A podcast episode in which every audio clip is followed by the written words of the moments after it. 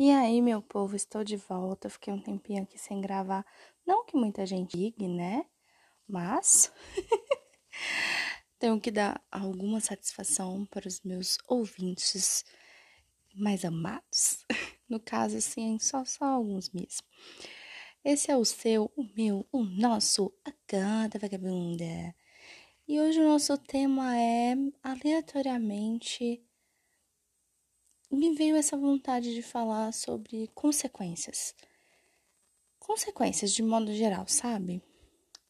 Hoje eu tava conversando com uns amigos sobre situações da vida, situações que eu vivi, de outras pessoas que eu conheço, e a gente estava comentando sobre as consequências enfrentadas, sobre cada uma dessas situações, por assim dizer. E eu soltei uma frase que foi muito. Parece muito bom, mas as consequências vão vir, mesmo que leve-se muito tempo.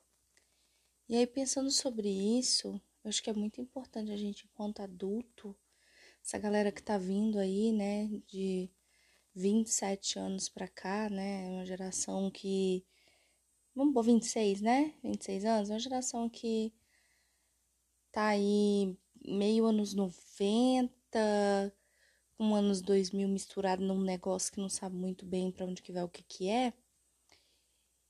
E é uma galera que tá meio que de fato entrando na vida adulta agora, né? Essa galera dos 26 aos 32, mais ou menos, 32, 33, por aí, até mais um pouco meio que parece que a gente não sabe muito bem o que a gente faz da vida. Meio que planejamos alguma coisa e no fim das contas não deu certo, estamos fazendo outra coisa. E isso vai indo e vai indo, sabe? Espera aí um pouquinho, gente. e, e isso vai indo e a gente se encontra assim, perdido, né? Não sei vocês, mas muitas vezes eu me encontro perdida e eu vejo que os meus amigos, de modo geral, também se sentem perdidos. Tá todo mundo trabalhando, correndo atrás, mas meio assim, sabe? Parece que a gente tá meio anestesiado. Vocês têm essa sensação às vezes? E aí a gente tomou uma decisão, qualquer que ela seja, sei lá, aos 20 anos de idade, e do nada a gente tá colhendo as consequências dessas, dessa decisão, seja boa ou ruim, aos 30. Cara, isso é uma parada que eu tenho a dizer para vocês que eu penso muito, eu sei que a gente não deve ficar remoendo o passado, isso é uma coisa que realmente assim, passado passou. Porque excesso de passado é muito ruim, mas é muito importante a gente refletir nisso para que as nossas atitudes sejam cada vez mais tipo lapidadas, entendeu? A gente lapida as nossas atitudes, inclusive tem uma frase muito massa, a gente tem que parar de ser reati reativo, não é? De reagir tanto. A gente tem que saber agir e não só reagir, sabe? Eu escutei isso uma vez e faz todo sentido para mim agora.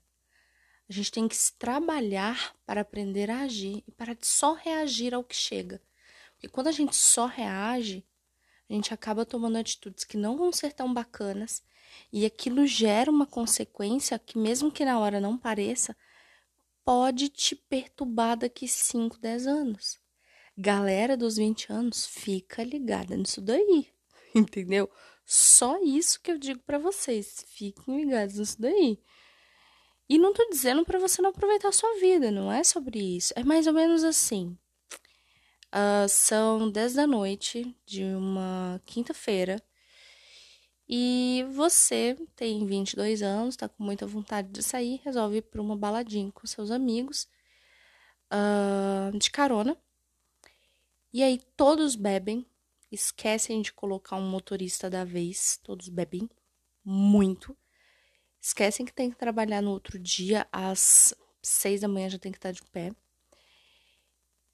e não vão de Uber para casa. No meio do caminho tem uma blitz, por exemplo, o carro é apreendido, a pessoa que estava dirigindo leva uma super multa e no outro dia tá todo mundo tão ferrado que às vezes não vai trabalhar, acontece alguma coisa, leva falta no trabalho, pode até ser demitido, entende?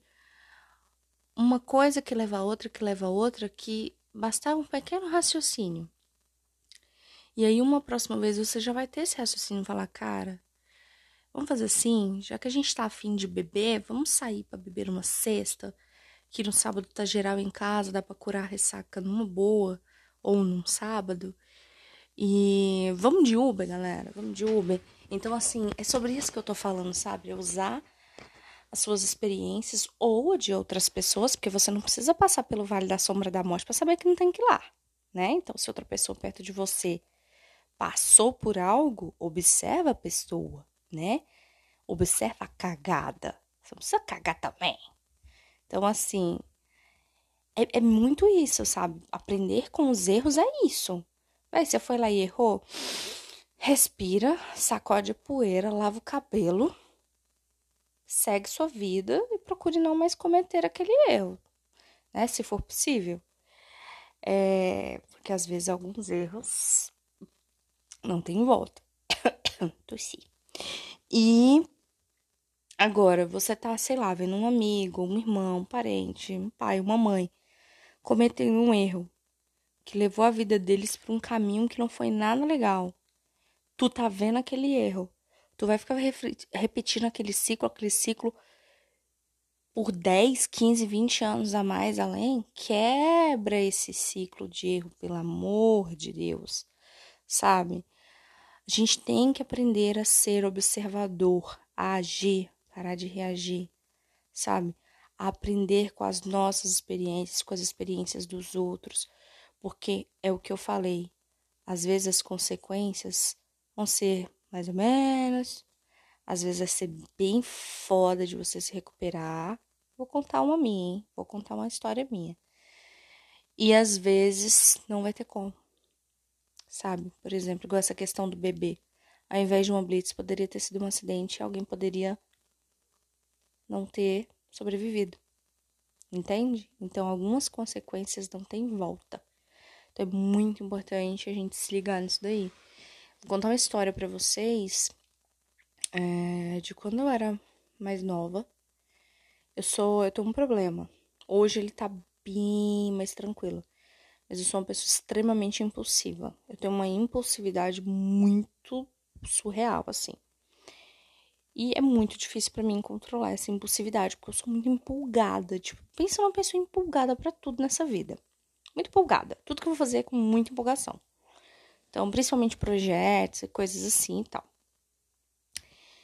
E sempre fui muito impulsiva, muito de lá, vamos fazer, não sei o quê, só que sem ter um raciocínio fino que é uma coisa que depois de muita terapia, alguns anos de terapia, eu consegui melhorar. Muito obrigada, Tahane. Então, assim, eu consegui melhorar demais essa questão da, da impulsividade. Então, hoje, eu ainda tenho impulsividade, porque é algo que faz parte de mim. E não é um problema você ter certas impulsividades, o problema é você ser impulsivo para tudo, né? Que era o meu caso. E não ter o raciocínio, é não pensar, porque é mais ou menos assim, para tudo na vida, você tem que ter o plano A, o plano B e o plano C. Se possível, um D também. Você não pode ter só, só uma parada, entendeu? Porque senão você não vai saber reagir se alguma coisa der errado ou fora do que você planejou. Porque acontecer algo fora do que você planejou não necessariamente é errado. Então, assim, eu não tinha isso. Além de ser impossível, eu queria uma coisa e era aquilo, sabe? É, que, que a galera fala é. Como é que chama aquele bagulho, gente? Que o povo colocava nos cavalos? Deu branco agora. Sabe, o cavalo só olha pra frente, pra frente, não sabe olhar pros lados. Só um segundo. Eu tinha muito isso. De, além de ser impulsiva, meter a cara e sabe? E, e tinha muita dificuldade de desistir, assim, mesmo que aquilo estivesse me machucando. E isso me prejudicou demais.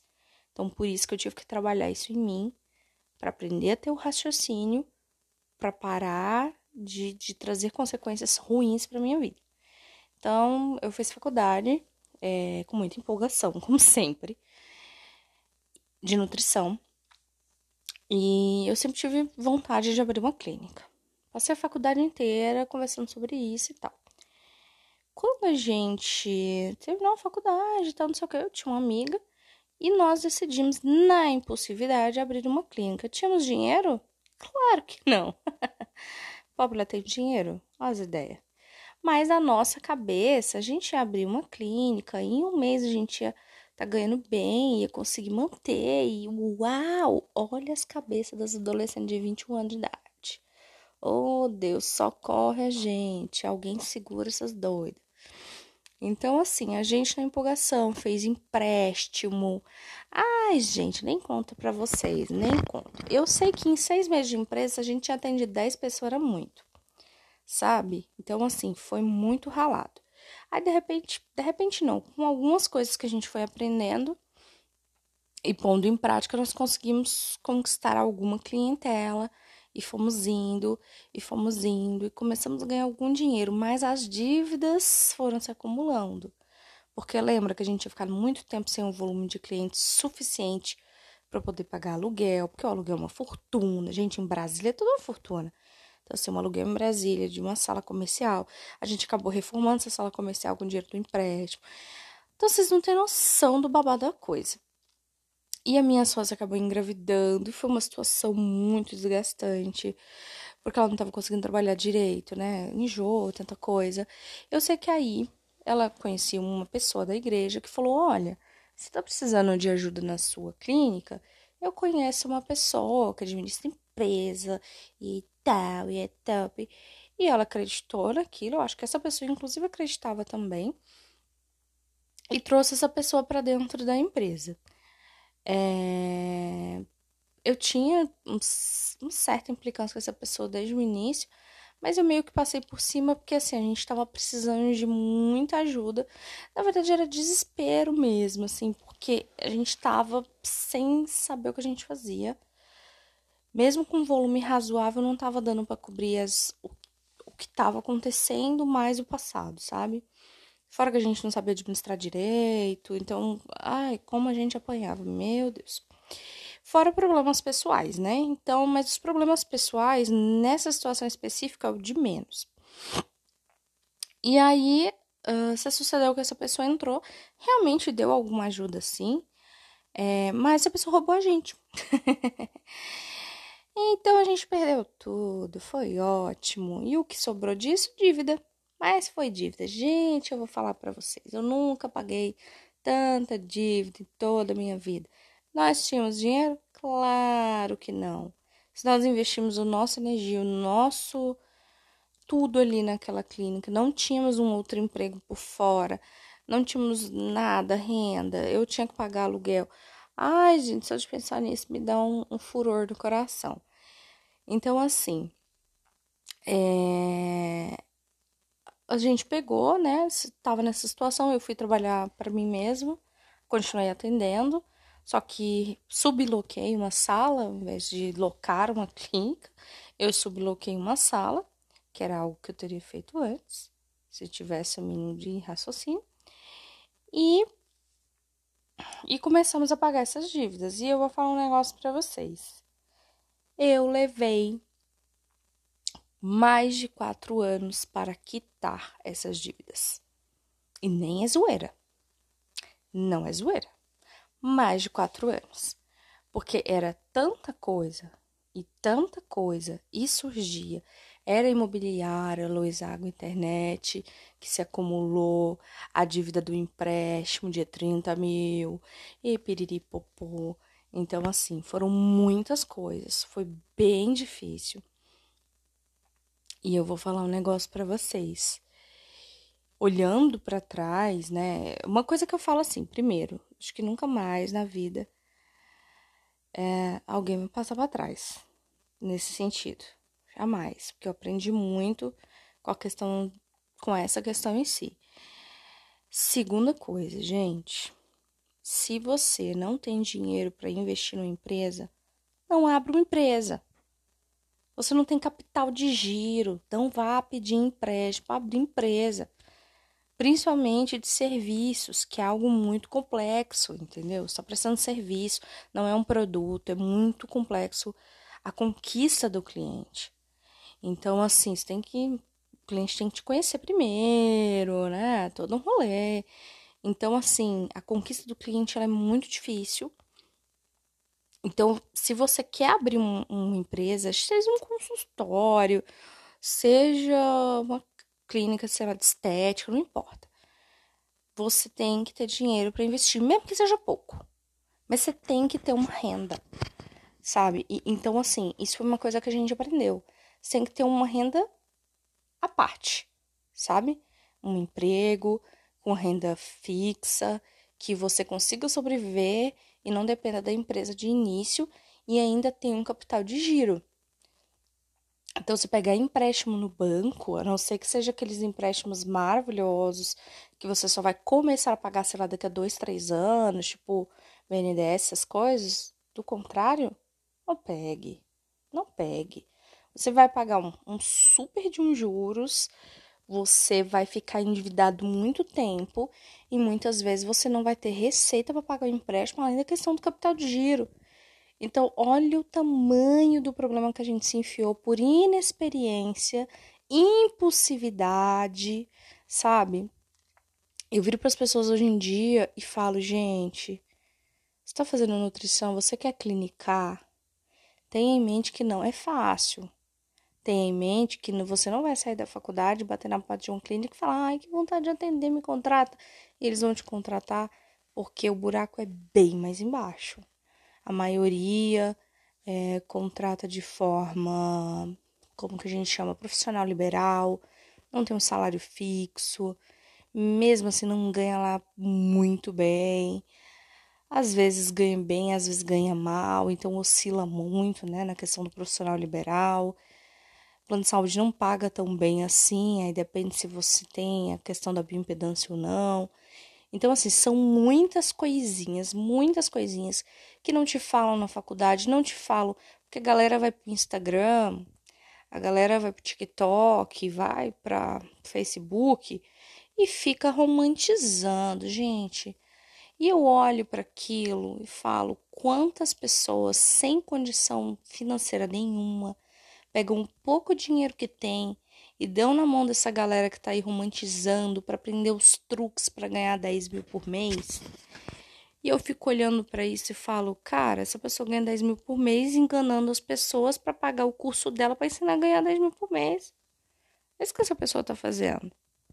Não tô dizendo que você, com muito esforço e com muito tempo de trabalho, muito estudo, muito tempo na área, conhecendo pessoas, o famoso QI, você não consiga ganhar bem. Não estou falando isso. Mas estou dizendo que as coisas não são essa facilidade que pintam. Que você vai sair da faculdade arrasando, prestando consultoria, e não sei o quê, e nananã, e ganhando. Mentira. Se estão te falando isso, estão te mentindo descaradamente, sabe? E isso para qualquer profissão, tá? É só para nutrição, não qualquer profissão, você não vai terminar a faculdade e achar que seu salário vai ser 30 mil. E achar que você do dia para noite vai estar tá ganhando super bem só porque você tem faculdade. Hoje em dia, infelizmente, o mercado de trabalho está muito complexo, está muito cruel, no sentido de a concorrência está muito bruta, os salários não estão compatíveis então, assim, as pessoas realmente tá uma briga terrível, assim, em questão de, de vaga, sabe? Não está fácil o mercado de trabalho. Nada é fácil, na verdade, né, gente? Mas até uns anos atrás a gente tinha assim, um mercado de trabalho um pouquinho melhor. Hoje em dia, infelizmente, não está aquela beleza toda, né? Sabemos muito bem. Então, assim, é... então o que eu quero trazer aqui para vocês, a contando essas histórias, falando um pouco sobre essas questões é trabalhe muito desde cedo, se você puder e tiver condições. Se você não tiver condições financeiras, procura uh, o SUS, né? Tratamento psicológico gratuito ou faculdades que têm psicologia, porque eu não sei se vocês sabem, existem nas faculdades que tem a faculdade de psicologia, existe o, a clínica dentro das faculdades que faz um trabalho social. Então, os alunos que estão se formando fazem, já no último semestre, fazem estágio na clínica da faculdade, que faz ou um valor muito simbólico ou gratuitamente, entende? Então, nas faculdades tem esse atendimento psicológico gratuito ou pelo SUS. Você pode procurar também no postinho, falar no postinho da sua situação e eles vão fazer o encaminhamento. É muito importante a gente saber que dentro do SUS existe uma hierarquia, então é muito importante a gente procurar sempre o postinho do nosso bairro primeiro. Se você não tem condições. Se você tem um plano de saúde, um pouquinho mais de condições e pode pagar terapia ou ir pelo plano de saúde, Faça terapia desde cedo. Cuida da sua saúde mental. Saúde mental, gente, é fundamental. Sem saúde mental, a gente quebra a cara demais. Com saúde mental, a gente já quebra, tá? Mas sem saúde mental, nós, infelizmente, não temos a, a sabedoria, muitas vezes emocional, de ter as melhores ações e reações. E acabamos metendo os pés pelas mãos cometendo erros uh, pequenos ou grandes, mas que podem ter consequências a muito longo prazo. Infelizmente, é, essa é a vida. Então, assim, é a dica que eu tenho para dar para vocês, galera. Né? Eu falei muito sobre essas questões de, de, de consequências e tal, aí você vira e me fala, tá, né, todo mundo erra, e aí, paciência. Só que existem meios de você aprender a agir de uma forma mais racional, que é a questão de trabalhar o psicológico. Então, se você puder, tiver interesse, não for uma pessoa que tem preconceito com a questão da saúde mental e acha que é coisa de doido, não, coisa de todo mundo. Inclusive, se todo mundo fizesse terapia desde cedo e aprendesse a cuidar da saúde mental igual cuida de um pé quebrado, talvez a nossa sociedade não estaria do modo que ela está, né? Tantas pessoas com sofrimento emocional, tantas pessoas machucando pessoas porque estão machucadas. Então, procurem ajuda, sabe? Procurem ajuda desde cedo, principalmente vocês aí, galerinha nova, assim, tipo 12 anos, 13 anos, 15 anos, galera que tá no ensino médio aí, principalmente essa questão da pandemia, que ferrou muito a saúde mental de vocês. Procurem ajuda. Vocês precisam de ajuda. Colocar a mente, o corpo e, e o coração e tudo em ordem. E então assim, terminou o ensino médio, não passou na faculdade, ai, meu mundo acabou. Não acabou, meu anjo. Não acabou, acredite em mim, você tem toda uma vida pela frente. Inclusive, faculdade não é a única coisa que existe no planeta. Então, se você quiser, sei lá, fazer um curso técnico muito massa numa área que você gosta muito, faça. Se você não quiser fazer, sei lá, seu sonho é fazer um intercâmbio fora por um tempo, depois você pensar em faculdade, quer refletir e tem condições, faça. Entende? Você não precisa sair do ensino médio desembocando na faculdade de qualquer jeito. Isso é um erro que hum, é foda, sabe? Às vezes você não sabe o que quer, mas a pressão familiar, ou dos colegas, ou sei lá da onde, é tão grande que você acaba indo ali no desespero, com medo de não ter futuro. E na verdade, gente, nada é dessa forma, sabe? Você pode simplesmente terminar o seu ensino médio e trabalhar tranquilo numa loja enquanto pensa se realmente é aquilo que você quer que tipo de curso você quer, que tipo de carreira você quer, e ajudando na sua casa enquanto pensa sobre isso, né? Se você precisa ajudar em casa. Então, assim, tem várias coisas, são várias situações. Às vezes você descobre uma paixão pela fotografia, aquilo vai te dar não só um, um prazer mental muito grande, mas como pode te dar uma rentabilidade massa também. Então, não necessariamente você precisa fazer faculdade para ter um salário bacana, e não necessariamente você vai ter um salário bacana só porque você fez faculdade. Vide aí a galera que faz uh, pedagogia, por exemplo. Eu sou pedagoga, posso dizer. Hoje eu trabalho na Secretaria de Educação e tenho um salário bom. Não tenho o que reclamar, mas eu sou contrato. No, na área particular, tem gente ganhando 1.800, até 1.200 eu já vi. Então, assim, né? Salário mínimo, pessoa formada, às vezes pós-graduada, não só nessa área não, tá, gente? É, na área da contabilidade tem muito disso. Advogado formado com AB que não está ganhando bem, que trabalha em escritório, não tem oportunidade. Então, assim, a situação não tá fácil e a gente não pode achar que uma faculdade por si só vai nos garantir alguma coisa. Então, por isso é muito importante não pensar essa questão do o que vai me dar dinheiro? Dar dinheiro é só pai e mãe. É o que eu quero fazer, o que eu me sinto super confortável. Não é o que eu amo, não, tá? É o que eu me sinto super confortável, o que me agrada, o que eu agrego. Cara, o que eu agrego é muito louco. Porque eu vou falar um, um negócio para vocês aqui agora. Não existe algo que me deixa mais feliz quando eu agrego na vida de um paciente meu ou de um aluno.